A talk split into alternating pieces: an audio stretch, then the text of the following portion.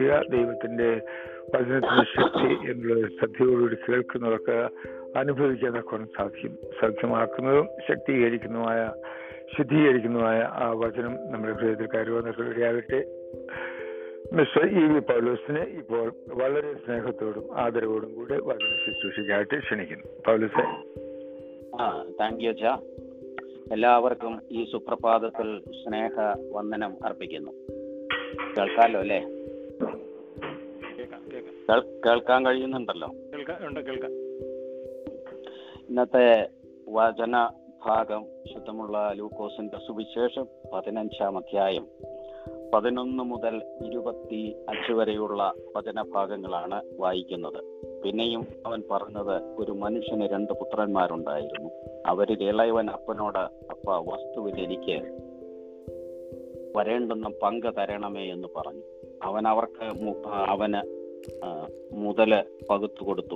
ഏറെ നാൾ കഴിയും മുമ്പ് ഇളയ മകൻ സകലവും സ്വരൂപിച്ച് ദൂരദേശത്തേക്ക് യാത്രയായി അവിടെ ദുർനടപ്പുകാരനായി ജീവിച്ചു. വസ്തു നാനാവിധമാക്കി എല്ലാം ചെലവഴിച്ച ശേഷം ആ ദേശത്ത് കഠിനക്ഷാമം ഉണ്ടായിട്ട് അവനെ മുട്ടുവന്നു തുടങ്ങി. അവൻ ആ ദേശത്തിലെ പൗരന്മാരിൽ ഒരുത്തനെ ചെന്ന് ആശ്രയിച്ചു. അവൻ അവനെ തന്റെ വയലിൽ പന്നികളെ മേയ്പ്പാൻ അയച്ചു. പറഞ്ഞു തിന്നുന്ന വാളവര കൊണ്ട് വയറ് നിറപ്പാൻ അവൻ ആഗ്രഹിച്ചുവെങ്കിലും ആരും അവന് കൊടുത്തില്ല. അപ്പോൾ സുബോധം വന്നിട്ടവൻ എന്റെ അപ്പന്റെ എത്ര കൂലിക്കാർ ഭക്ഷണം കഴിച്ച് ശേഷിക്കുന്നു. ഞാനോ വിശപ്പ് കൊണ്ട് നശിച്ചു പോകുന്നു. ഞാൻ എഴുന്നേറ്റ് അപ്പന്റെ അടുക്കൽ ചെന്ന അവനോട് അപ്പ ഞാൻ സ്വർഗത്തോടും നിന്നോടും പാപം ചെയ്തിരിക്കുന്നു. ഇനി നിന്റെ മകൻ എന്ന പേരിന് ഞാൻ യോഗ്യനല്ല. നിന്റെ കൂല കൂലിക്കാരിൽ ഒരുത്തനെ പോലെ എന്നെ ആക്കണമേ എന്ന് പറയുമെന്ന് പറഞ്ഞു. അങ്ങനെ അവൻ എഴുന്നേറ്റു. അപ്പന്റെ അടുക്കൽ പോയി. ദൂരത്തു നിന്ന് തന്നെ അപ്പൻ അവനെ കണ്ട് മനസ്സലിഞ്ഞ് ഓടിച്ചെന്ന്. അവന്റെ കഴുത്ത് കെട്ടിപ്പിടിച്ച് അവനെ ചുംബിച്ചു. മകൻ അവനോട് അപ്പ ഞാൻ സ്വർഗത്തോടും നിന്നോടും പാപം ചെയ്തിരിക്കുന്നു. ഇനി നിന്റെ മകനെന്ന് വിളിക്കപ്പെടുവാൻ ഞാൻ യോഗ്യനല്ല എന്ന് പറഞ്ഞു.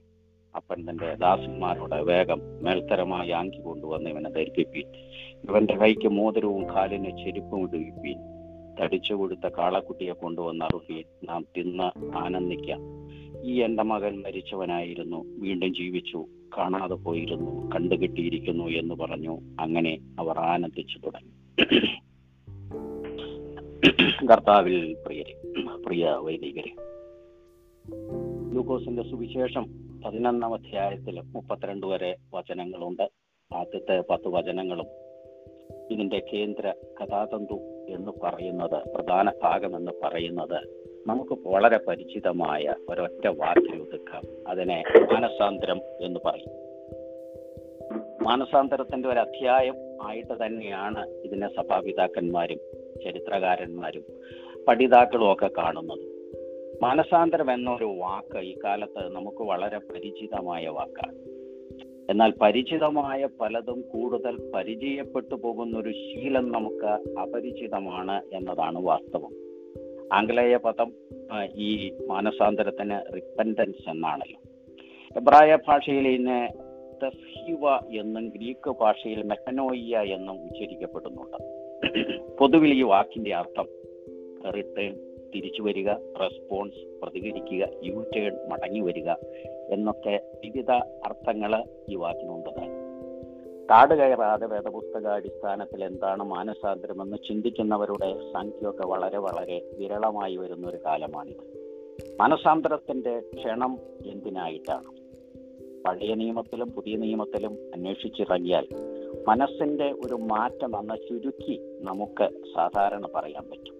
നിത്യനാശത്തിൽ നിന്ന് നിത്യരക്ഷയിലൂടെക്കുള്ള പ്രവേശനം മാനസാന്തരം വഴിയായി സംഭവിക്കുന്നു എന്നതാണല്ലോ ബൈബിളിന്റെ ഒരു മുദ്രാവാക്യം തന്നെ.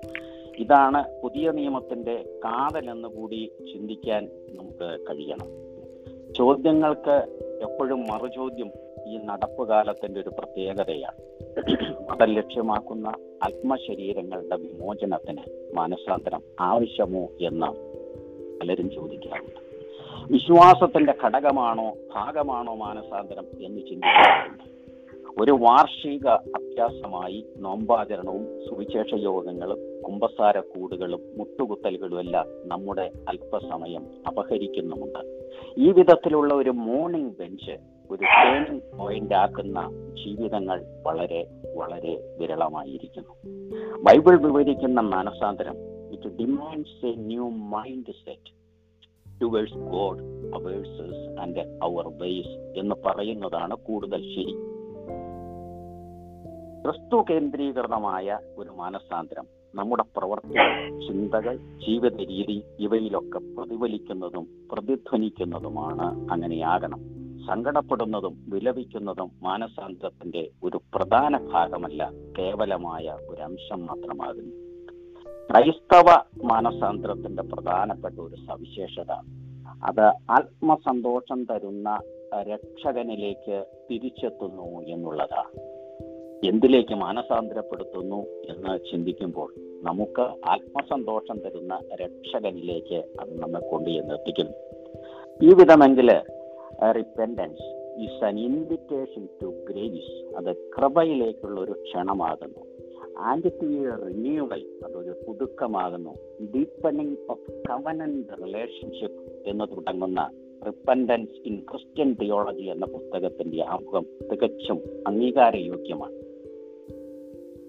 ബൈബിൾ പുതിയ നിയമത്തിലെ സിനാപ്റ്റിക് ഗോസ്പലുകൾ മത്തായി മർക്കോസ് ലൂക്കോസ് ഗോസ്പ സുവിശേഷങ്ങളും അപ്പോസ്തോല പ്രവൃത്തികളും വായിക്കുമ്പോൾ നമുക്കൊരു കാര്യം പെട്ടെന്ന് നമ്മുടെ മനസ്സിൽ തങ്ങി നിൽക്കാറുണ്ട്. Kingdom of God is at hand എന്നാണല്ലോ അത്. ദൈവരാജ്യം സമീപിച്ചിരിക്കുന്നു മനസ്സാന്തരപ്പെടുക. അതായത് കൈകൊണ്ട് പോലും തൊട്ടുനോക്കാവുന്ന ദൂരമേ ദൈവരാജ്യത്തിലേക്കുള്ളൂ അത് വളരെ അടുത്ത് എന്നാണല്ലോ ഇതിന്റെ അർത്ഥതലം ഈ വിധത്തിലാണ്. സഞ്ചരിച്ചു പോരുന്ന രീതിയിൽ നിന്നും മാറി കൂടുതൽ വിശുദ്ധമായ സാഹചര്യങ്ങളെ സ്വന്തമാക്കാൻ പാപത്തിന്റെ പിടിയിൽ നിന്ന് മോചിതരാകുക. അതാണല്ലോ മാനസാന്തരം. നിങ്ങൾ മാനസാന്തരപ്പെടുക എന്ന് പറയുമ്പോൾ ഇതാണ് ഒരു ചേഞ്ച് ഓഫ് മൈൻഡ് എന്നൊരു വിശേഷണം ആംഗലേയ എഴുത്തുകാർ ഇവിടെ കൊണ്ടുവന്നത് ഇതുകൊണ്ടതാണ്. ഇവിടെ സംഭവിക്കുന്നത് ദൈവ ചിന്ത ബന്ധിയായി മാനസാന്തരത്തെ കാണുമ്പോൾ repentance gives a fresh view about God ദൈവത്തെക്കുറിച്ച് ഉണർവുള്ള ഒരു ചിന്ത മാനസാന്തരം നമ്മിൽ ഉൽപ്പാദിപ്പിക്കുന്നു എന്നുള്ളതാണ്. അത് ഉൽപ്പാദിപ്പിക്കാത്തൊരു മാനസാന്തരം കേവലം ഒരു കാലത്തിന്റെ മുദ്ര മാത്രമാണെന്ന് നാം മനസ്സിലാക്കണം. അവനെല്ലാം പുതുതാക്കുന്നു എന്നൊരു വചനവും നാം വായിക്കാറുണ്ട്. നമുക്കറിയാം നമ്മുടെ ശരീരം അതിന്റെ അശുദ്ധി വിസർജിക്കുന്നുണ്ട്. വിയർപ്പ് മലമൂത്ര വിസർജനം ഒക്കെ ആ ശാരീരിക ആരോഗ്യത്തിന് അത്യന്താപേക്ഷിതമാണ്. ഇല്ലെങ്കിൽ നമ്മുടെ ശരീരം നിലനിൽക്കുകയില്ല. എന്നാൽ മനസ്സിന്റെ അശുദ്ധി എങ്ങനെയാണ് ശുദ്ധീകരിക്കപ്പെടുന്നത്? മനസ്സെങ്ങനെയാണ് ഉഷ്മളതയും ചൈതന്യവുമുള്ള ഒന്നായി മാറുന്നത്? അതിന് കൊടുക്കേണ്ട ഒരു മരുന്നോ മന്ത്രമോ എന്തുമാകട്ടെ അതാണ് മാനസാന്തരം. മാനസാന്തര ഗുണമെന്ന് പറയുന്നത് ആഴത്തിലും പരത്തിലും നമുക്ക് നഷ്ടമായി കൊണ്ടിരുന്ന വിശുദ്ധി തിരികെ പിടിക്കുകയാണ്.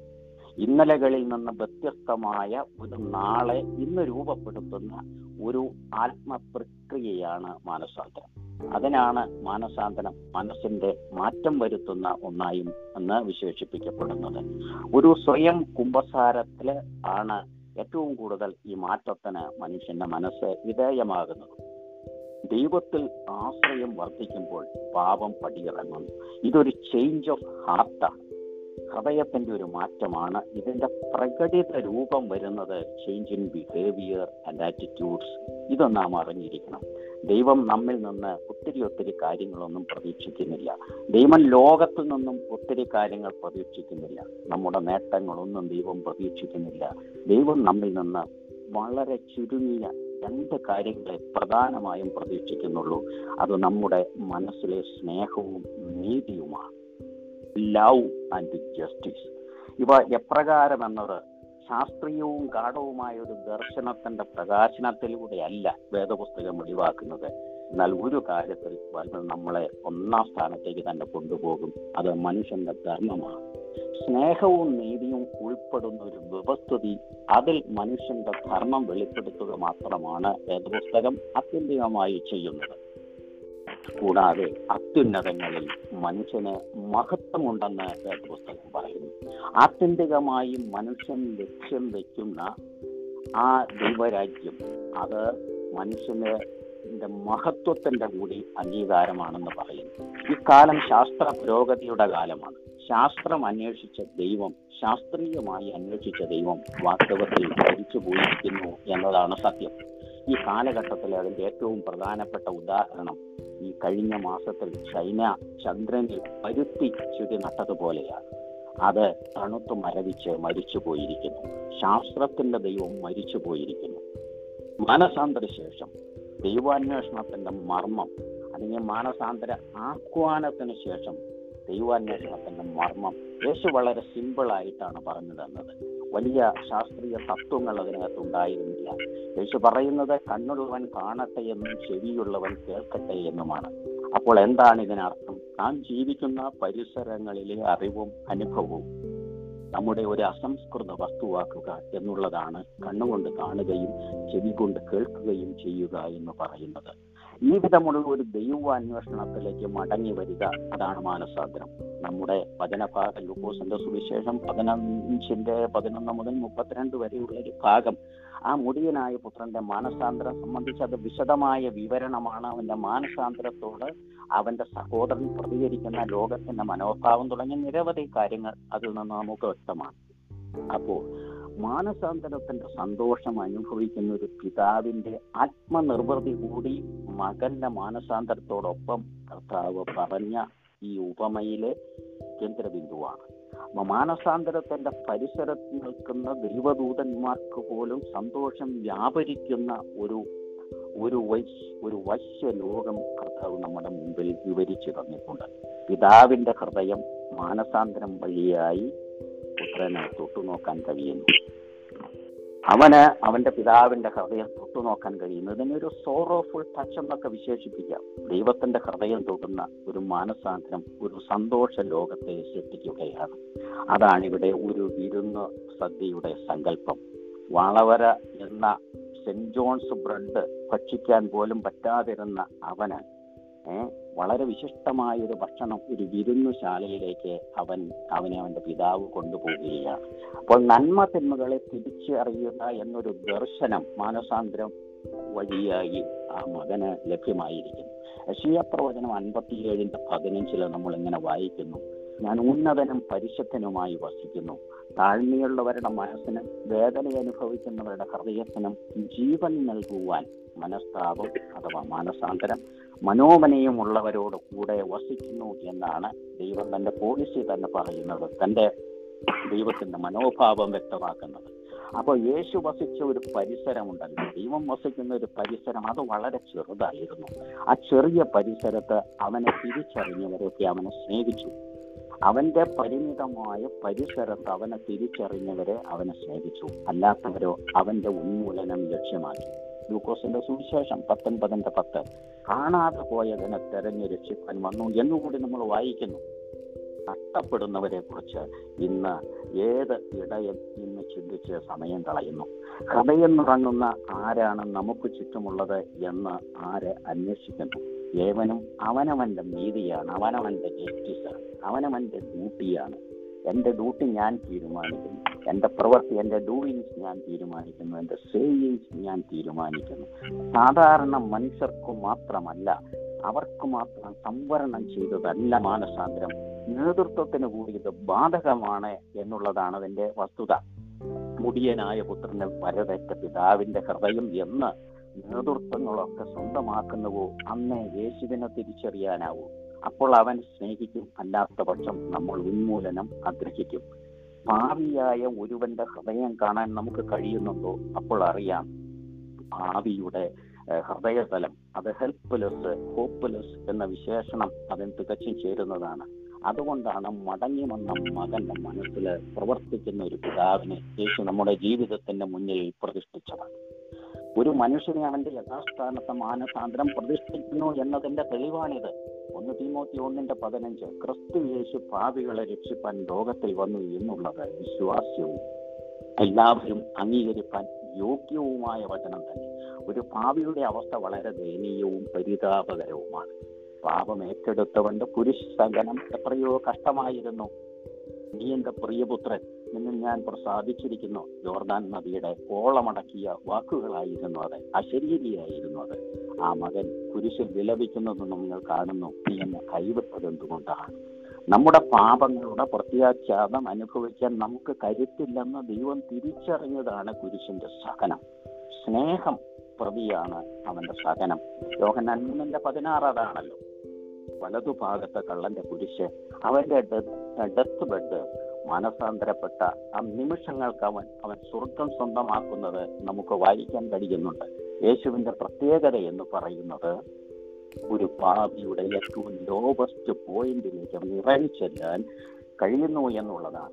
മനുഷ്യനെ അവന്റെ പാപാവസ്ഥയിൽ അവിടുന്ന് ഉപേക്ഷിക്കുന്നില്ല. ഉപാധികളില്ലാതെ മാനസാന്തരത്തിന്റെ മാനസാന്തരം വഴിയായി നിത്യരക്ഷയുടെ അനന്ത സാധ്യതയിലേക്ക് അവനെ നമ്മെ കൂട്ടിക്കൊണ്ടുപോകാൻ കഴിയുന്നു. മാനസാന്തരപ്പെടുന്നവരുടെ പാപക്ഷമ അവന്റെ പുതിയ നിയമമാകുന്നു. ഭാരമേറിയ എല്ലാ നിയമങ്ങളും അവൻ അസാധുവാക്കി നമുക്ക് വഹിപ്പാനും ചുമപ്പാനും കഴിയുന്നത് മാത്രം നൽകി അവൻ നമ്മെ സ്വന്തമാക്കി. മാനസാന്തരം മനുഷ്യ മനസ്സിന്റെ സുഖവും സന്തോഷവുമാക്കി രൂപപ്പെടുത്തി. ഇവിടെ ഒരു പ്രശ്നമുണ്ട്. വ്യക്തികൾക്ക് മാനസാന്തരം വ്യക്തികൾക്ക് മാത്രമല്ല മാനസാന്തരം വ്യക്തികളുടെ സംഘമായ കൂട്ടമായ സഭയ്ക്ക് മാനസാന്തരം ആവശ്യമാണോ? സഭയ്ക്ക് മാനസാന്തരം ആവശ്യമാണ്. മാനസാന്തരപ്പെടാത്ത സഭ നശിക്കുന്നു. വെളിപാട് പുസ്തകം ഒൻപതിന്റെ ഇരുപത് ഇരുപത്തൊന്ന് പതിനാറിന്റെ ഒൻപത് പതിനൊന്ന് നാല് വചനങ്ങളും മാനസാന്തരപ്പെടുക എന്നതിൽ മാനസാന്തരത്തിന്റെ തത്വത്തിൽ മാനസാന്തരം എന്ന വാക്കിൽ തന്നെയാണ് അവസാനിക്കുന്നത്. മാനസാന്തരം പ്രധാന അജണ്ടയല്ല ഒരു സഭ കൃപനഷ്ടമായ സഭയാണ്. ശിക്ഷാവിധിയിൽ അകപ്പെടുന്ന സഭയാണ്. സമൂഹത്തിൽ അത് കണ്ടാലും കേട്ടാലും അറപ്പുളവാക്കുന്ന വെറുപ്പുൽപാദിപ്പിക്കുന്ന സഭയാണ്. വെളിപാട് പുസ്തകം രണ്ട് മൂന്ന് അധ്യായങ്ങളിൽ ഏഴ് സഭകളെ കുറിച്ചൊരു വിശദീകരണം നമുക്ക് വായിക്കാൻ കഴിയുന്നു. ഏഴ് പ്രാവശ്യം എന്ന് വായിച്ചെടുക്കാൻ നമുക്ക് കഴിയുന്നു. സഭയുടെ ആത്മീയ നിലവാരം സഭാ മക്കളുടെ ക്രിസ്തുബന്ധിയായ ആത്മീയ നിലവാരത്തിൽ അധിഷ്ഠിതമാണ്. വെളിപാട് പുസ്തകത്തിലെ ഏഴ് സഭകളിൽ ആദ്യ സഭ എപ്പേസോസ് സഭയാണ്. Labouring lacking first love. ഉപേക്ഷിച്ച സ്നേഹത്തിന്റെ പേരിൽ ആ സഭ ശാസിക്കപ്പെടുകയാണ്. ഉപേക്ഷിക്കപ്പെട്ട ആദ്യ സ്നേഹത്തിലേക്ക് മടങ്ങി വരാൻ മനസാന്തരപ്പെടാൻ ആഹ്വാനം എഫേസോസിന്റെ സഭ എന്ന് പറയുന്നത് യോഗന്നാസ്ലിഹായുടെ മാതൃസഭയാണ്. പോസ്തുലനായ പൗലോസ് വളർത്തി ശീലാസ് പരിപാലിച്ച സഭയാണ്. ലോകത്തിന്റെ ഏഴത്ഭുതങ്ങളിൽ ഒന്നായ ഡയാന അസം ദേവി ക്ഷേത്രത്തിന്റെ പരിസരത്ത് മെഴുകുതിരി വെട്ടം വെച്ച സഭയാണ്. വെളിച്ചം കെട്ടുപോയിരിക്കുന്നു. മെഴുകുതിരി കാലുകളിൽ നിന്ന് തിരി വീണു പോയിരിക്കുന്നു ആദ്യ സ്നേഹത്തിലേക്ക് വരാൻ ആറ്റിറ്റ്യൂഡ് മാറണമെന്ന് കർത്താവ് ആവശ്യപ്പെടുന്ന ഒരു സഭയാണ്. സ്മരണയിലെ സഭയെ കുറിച്ച് പറയുന്നു. സ്മരണ എന്ന വാക്കിന്റെ അർത്ഥം കയ്പെന്നാണ് ശവസംസ്കാരത്തിന് ഉപയോഗിക്കുന്ന ഒരു വസ്തുവിന്റെ ഒരു സുഗന്ധ വസ്തുവിന്റെ പേരാണിത്. വെളിപാട് പുസ്തകം വിവരിക്കുന്ന ഏഴ് സഭകളിൽ ഇന്ന് തിരിച്ചറിയുന്ന നിലനിൽക്കുന്ന ഏക പ്രദേശവും ഇത് മാത്രമാണ്. ഇന്ന് അതിന്റെ പേര് മാറി കശ്മീർ എന്ന ചരിത്രം പറയുന്നു. അന്നും ഇന്നും ഒരു ദരിദ്രമായിരുന്നു എന്നാൽ ആത്മാവിലാവ സമ്പ ആ സമ്പന്നമായിരുന്നു മാനസാന്തരാവസ്ഥ തുടരട്ടെ എന്നാണ് കർത്താവിന്റെ ആഗ്രഹം. പെർഗാമോസിലെ സഭ ഈ പെർഗാമോസ് എന്ന വാക്കിന് തന്നെ അനുരഞ്ജനം എന്നാണ് ഈ തലപ്പേരിനർത്ഥം. എന്നാൽ പ്രവൃത്തി മൂലം സാത്താന്റെ ഇരിപ്പിടത്തിലേക്കായിരുന്നു അനുരഞ്ജനം. മദ്യപാനം വേശ്യാവർത്തി ജാതിയാഘോഷം ഇവയൊക്കെ ഒരു ശീലമാക്കി. അവിഹിത ബന്ധങ്ങളുടെ സംഘങ്ങൾ രൂപപ്പെട്ടു. മോവാവിലെ സ്ത്രീകൾ ഒരു ഹരമായി മാറി മേമ്പൊടിയായി വിലയാമിന്റെ ഉപദേശം വന്നു. സർപ്പരൂപത്തിൽ രോഗശാന്തിയുടെ ദേവൻ ആരാധിക്കപ്പെട്ടു. മെഡിക്കൽ എംബ്ലോ എന്ന സർപ്പമാണല്ലോ. ദേവൻ ആരാധിക്കപ്പെട്ടു. പാപത്തിൽ ജീവിച്ചിട്ട് രക്ഷപ്പെടുമെന്ന അഹങ്കാരം സ്ഥാപിക്കപ്പെടുന്നു മാനസാന്തരപ്പെടാൻ ശക്തമായ ഉപദേശം. തുയധയിലെ സഭ നല്ല പ്രവർത്തികളെ ദുരുപദേശം സ്വാധീനിച്ചൊരു സഭയാണ്. അന്ധവിശ്വാസം അധർമ്മം നിരാശ അരാജകത്വം ഇവയൊക്കെ ആധിപത്യം പുലർത്തി. സ്വത്ത് കുറ്റവാളി സംരക്ഷണം ഇവ കൊണ്ട് സഭയുടെ ആത്മഗുണങ്ങൾ നഷ്ടമാക്കി. റിക്വയർ ഡാസ്റ്റിക് ട്രീറ്റ്മെന്റ് മാനസാന്തരം അത്യാവശ്യമെന്ന് പറയും. സർവീസിലെ സഭയിൽ എടുക്കുക. സർവീസ് എന്ന വാക്കിന് അർത്ഥം തന്നെ സന്തോഷത്തിന്റെ പ്രഭു എന്നാണ് ആ വാക്കിനർത്ഥം. പുറമെ എല്ലാം ആ സഭയെ നോക്കുമ്പോൾ എല്ലാം ഓക്കെയാണ് എന്നാൽ അകത്തിൽ ആത്മീയത മരിച്ചിരിക്കുന്നു. വിശ്വാസം തണുത്തു മരവിച്ച ഡെഡ് ചർച്ചായി മാറിയിരിക്കുന്നു. ഇതൊക്കെ മതി എന്ന ചിന്തയിൽ എരിവ് നഷ്ടമായ ഒരു സമൂഹം. ദൈവം കിളിവാതിൽ പോലും തുറന്നു നോക്കാൻ മടിക്കാത്ത ഒരു സഭ. ആക്റ്റീവ് ഇവാഞ്ചലിസം ഇല്ലാത്ത സഭ. പരിശുദ്ധാത്മാവിന് പ്രവർത്തിക്കാൻ കഴിയാത്ത സഭ. മാനസാന്തരപ്പെടുവാൻ ആഹ്വാനം ഇവിടെയുണ്ട്. ലാവോദിക്ക സഭയെടുക്കുക ഇതിന്റെ വിശേഷണം എന്താ? ലൂക്കുവേവ് എന്നാണ്. ചൂടില്ലാത്ത ആറിത്തണുത്ത ഒരവസ്ഥയാണത് ഭൗതിക സമ്പത്തിൽ ആശ്രയിക്കുന്നു. കണക്ക് ബഡ്ജറ്റ് ഒക്കെ പ്രധാനമാണ്. ഇതിനായിട്ട് ഗ്രൂപ്പുകൾ സജീവമാണ്. ദൈവം വാതിലിൽ വന്ന് മുട്ടി വിളിച്ചാലും തുറക്കാത്ത ഒരു സഭയായി അത് മാറിയിരിക്കുന്നു. മാനസാന്തരം അത്യാവശ്യമാണ്. മറ്റൊന്ന് ഫിലദൽഫിയ എന്ന് പറയുന്ന പ്രദേശത്തെ സഭയായിരുന്നു. ഇതൊരു സാഹോദ സഹോദര സ്നേഹത്തിന്റെ വാക്കാണ് അതറിഞ്ഞത് കൊണ്ടായിരിക്കണം നിങ്ങളുടെയൊക്കെ ഫിലഡൽഫിയയ്ക്ക് ആ പേര് വന്നത്. നൂറ്റി അൻപത് വർഷം ഈ അതിന് കിട്ടാനുള്ള കാരണം തന്നെ നൂറ്റി അൻപത് വർഷം നിലനിന്ന അഭിപ്രായ വ്യത്യാസം പരിഹരിച്ച ചരിത്രത്തിലെ ഏക സഭയാണിത് മാനസാന്തരം തുടരണമെന്ന ചിന്ത പങ്കുവെക്കുന്ന സഭയാണ്. സാഹോദര്യമാണ് സഭയുടെ ലക്ഷ്യമെന്ന് പറയുന്ന സഭയാണ്. ഇത്രയും ഞാൻ പരത്തി പറഞ്ഞത്. വ്യക്തികളും സഭകളും മാനസാന്തരപ്പെടുവാൻ കർത്താവ് ആഗ്രഹിക്കുന്നു. മാനസാന്തരത്തിന് ഒരു സ്പേസ് എവിടെയുമുണ്ട്? ഉദാഹരണമാണ് നിലവെ നിലവയുടെ നാശം നിലവയുടെ മാനസാന്തരവുമല്ല. ആ മാനസാന്തരത്തിന് നമ്മുടെ മുന്നിൽ കാണുന്ന ഒരു സ്പേസ് മാത്രമാണ്. രണ്ട് പത്രോസ് മൂന്നിന്റെ ഒമ്പതിൽ നാം ഇതം വായിക്കുന്നു. കർത്താവ് ആരും നശിച്ചു പോകാതെ എല്ലാവരും മാനസാന്തരപ്പെടുവാൻ ഇച്ഛിച്ച് നിങ്ങളോട് ദീർഘക്ഷമ കാണിക്കുന്നതേയുള്ളൂ ശക്തമായൊരു വെളിച്ചം കണ്ണിലടിച്ചപ്പോൾ ശൗലം സംഭവിച്ചത് വെളിച്ചത്തിൽ അവൻ ദൈവത്തെ അനുസരിക്കുന്നതായി മാറുന്നു. പുസ്തക പ്രവർത്തികൾ ഒൻപതിന്റെ ഒന്ന് ആറ്. രണ്ട് കോരന്തർ ഏഴിന്റെ പത്തും അഞ്ചിന്റെ ഇരുപതും ഒരുമിപ്പിച്ചു വായിക്കുമ്പോൾ ലോക ദുഃഖം മരണത്തെ ഉളവാക്കുന്നു. അനുതാപം വരാത്ത മാനസാന്തരത്തെ രക്ഷയ്ക്കായി ദൈവം ഉളവാക്കുന്നു. മാനസാന്തരത്തിന്റെ വ്യാകുലതയും അപരാധബോധവും ആ മാനസാന്തരത്തിൽ കലർത്താതിരിക്കുക. മനുഷ്യാവസ്ഥ ദൈവത്തിന് പരിചിതമാണ്. രക്ഷയിലേക്കുള്ള നമ്മുടെ തിരിച്ചുവരവ് ദൈവം ആഗ്രഹിക്കുന്നതാണ്. സന്തോഷത്തോടെ നമ്മുടെ മനസ്സു മാറുമ്പോൾ മാനസാന്തരത്തിന്റെ ആത്മീയ പ്രതലങ്ങൾ വളരെ വിശാലമാണ്. വീഴ്ചയിൽ നിന്ന് നമുക്ക് അതിജീവിക്കാൻ ഒരു മാനസാന്തരം കഴിയും. നോമ്പുകാലത്തിനും ആ നോമ്പുകാലത്തിന്റെ ഒരു ഉത്രാട ഉത്രാളമുണ്ട്. തല്ലിപ്പഴിപ്പിക്കുന്ന ഒരു ആത്മീയതയുണ്ട്. അതൊക്കെ നിത്യ ജീവിതത്തിൽ നാം കരുതി വെക്കേണ്ടത് കൂടിയാണ്. തല്ലി പഠിപ്പിച്ചാൽ ആത്മീയത വരില്ല. അനുഭവങ്ങൾക്കൊക്കെ കരയാനും പ്രലോഭനത്തിനും നമുക്കുമിടയിൽ ക്രിസ്തുവിനെ പ്രതിഷ്ഠിക്കാനും കഴിയുമ്പോൾ ഇരുട്ടിൽ പ്രകാശിക്കുന്ന വെള്ളത്തിലൂടെ നമുക്ക് അവനെ കാണാനാകുന്നു. അതിനാൽ മണ്ണിളക്കാൻ കഴിയുന്ന വിധം കലപ്പ് പിടിക്കുന്ന ഒരു നോമ്പുകാലം. നിങ്ങളിൽ നീതിയും സ്നേഹവും നിറയ്ക്കുന്ന ഒരു മാനസാന്തരത്തിന്റെ ലോകം സൃഷ്ടിക്കുമോ എന്നതാണ് ഈ നടപ്പുകാലത്തിന്റെ ചോദ്യം. മാനവീയതയിൽ മാനസാന്തരത്തിന്റെ ഒരു മാസ്മരിക ലോകം സൃഷ്ടിക്കാൻ ക്രിസ്ത്യാനിക്ക് കഴിയുമോ എന്ന് ദൈവം കാത്തിരിക്കുന്നു നോക്കി നിൽക്കുന്നു. ദൈവ മനുഷ്യബന്ധം ഊഷ്മളമാകുന്ന വിശുദ്ധമായ ഒരു സൗഹൃദം അതിനെ സഹീർത്ത സൗഹൃദമായി നേടിയെടുക്കാൻ നമുക്ക് കഴിയുമോ എന്ന് ദൈവം നമ്മെ സൂക്ഷിച്ചു നോക്കി ചിന്തിച്ചു നിൽക്കുന്നു. അങ്ങനെ നമുക്ക് നമ്മുടെ നിലവാരത്തിലേക്ക് ഉയരാൻ കഴിയട്ടെ. അതിന് അങ്ങനെ ആ വിധമുള്ള ഒരു പുതിയ തുടക്കത്തിന് സമയം വൈകിയിട്ടില്ലെന്ന് ക്രൂശിത ക്രിസ്തുവിലാണ് നമ്മുടെ മാമോദീസയും വീണ്ടും ജനനവും എന്ന് ഓർത്തുകൊണ്ട് പന്നിക്കൂട്ടത്തിൽ നിന്ന് ഒരു മടക്കി യാത്ര ആഗ്രഹിച്ച മകന്റെ മനസ്സ് നമ്മിലുണ്ടാകുമ്പോൾ നാം മാനസാന്തരത്തിന്റെ അനുഭവ തലത്തിന്റെ അനുഭൂതി അയവിറക്കുന്നവരാകും. സ്നേഹപൂർവം എല്ലാവർക്കും നന്ദി. ഭാരവാഹികൾക്കും എല്ലാവർക്കും നന്ദി. ദൈവം നിങ്ങളെ അനു- അനു- അനുഗ്രഹിക്കട്ടെ. മാനസാന്തരമുള്ള തിരിച്ചറിവിന്റെ മടക്ക യാത്രയുള്ള ഒരു മാനസാന്തരത്തിന്റെ അനുഭവം വരും നാളുകളിൽ നിങ്ങൾക്കുണ്ടാകട്ടെ എന്ന് പ്രാർത്ഥനാപൂർവം ആശംസിക്കുന്നു. ഏവർക്കും നന്ദി. നമസ്കാരം. താങ്ക് യു പൗലൂസ്. അർത്ഥവത്തായ വചനങ്ങൾക്കായി ദൈവത്തിന് സ്തോത്രം. നോമ്പ് അടുത്തു വരുമ്പോൾ ഈ വാക്കുകളൊക്കെ നമുക്ക് വളരെ പ്രയോജനപ്രദമായിരിക്കും. യാതൊരു സംശയവുമില്ല. അതിലേക്ക് ഉയരുവാൻ തക്കവണ്ണം നമ്മെ തന്നെ നമുക്ക് ഒരുക്കാം. അടുത്തതായിട്ട് തൊണ്ണൂറ്റി ഒന്നാം സങ്കീർത്തനം വായിക്കുന്നത് മിസ്സസ് മറിയാമ്മ കൊച്ചമ്മ. ബാറയ്ക്കുമോർ അത്തിന്റെ മറയിലിരിക്കുന്നവനും ദൈവത്തിന്റെ നിഴലിൽ മഹത്വപ്പെടുന്നവനുമായ മനുഷ്യ ബാറയ്ക്കുമോർ ദൈവത്താവിനോട് എന്റെ ശരണവും എന്റെ സങ്കേതസ്ഥലവും ഞാൻ ആശ്രയിച്ചിരിക്കുന്ന ദൈവവും നീ ആകുന്നു എന്ന് പറയുക. എന്തെന്നാൽ അവൻ വരുത്തിന്റെ പണിയിൽ നിന്നും വരുത്ത സംസാരത്തിൽ നിന്നും നിന്നെ രക്ഷിക്കും. അവൻ തന്റെ തോലുകൾ കൊണ്ട് നിന്നെ രക്ഷിക്കും. അവന്റെ ചെറുകളുടെ കീഴിൽ നീ മറയ്ക്കപ്പെടും. അവന്റെ സത്യം നിന്റെ ചുറ്റിലും ആയുധമായിരിക്കും. നീ രാത്രിയിലെ ഭയത്തിൽ നിന്നും പാൽ പറക്കുന്ന ആശ്രമത്തിൽ നിന്നും ഇരുട്ടിൽ സഞ്ചരിക്കുന്ന വചനത്തിൽ നിന്നും ഉച്ചയിൽ ഊതുന്ന കാറ്റിൽ നിന്നും ഭയപ്പെടുകയില്ല. നിന്റെ ഒരു ഭാഗത്ത് നിന്ന് ആയിരങ്ങളും നിന്റെ വലത്ത് ഭാഗത്ത് പതിനായിരം